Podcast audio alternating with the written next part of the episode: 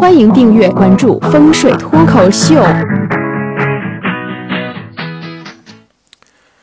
在我们平常的这个说法中啊，经常会说这个人旺还是不旺啊，这个人命硬还是不硬。那么这个呢，牵涉到一点玄学的成分。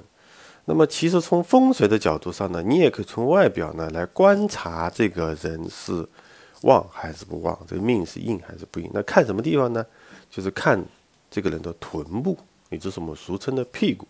那大家肯定觉得很好笑啊，这么个严肃的问题，为什么是看这个部位？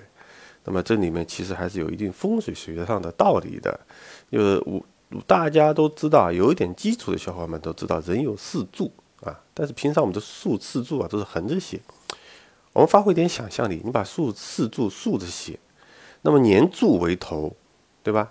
月柱为胸，那个时柱为足，那你想想看啊，那你这个日柱就是代表你这个命是硬还是不硬的这一柱，那是不是就是在你的腰部偏下的位置啊？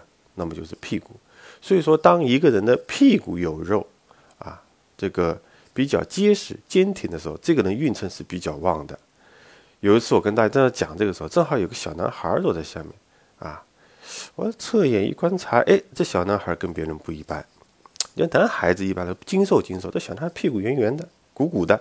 哎，我说这个，那大家来看啊，这个小孩子年纪这么小，这个屁股鼓鼓圆圆的，这个啊命是不错的，将来可以有很好的福气。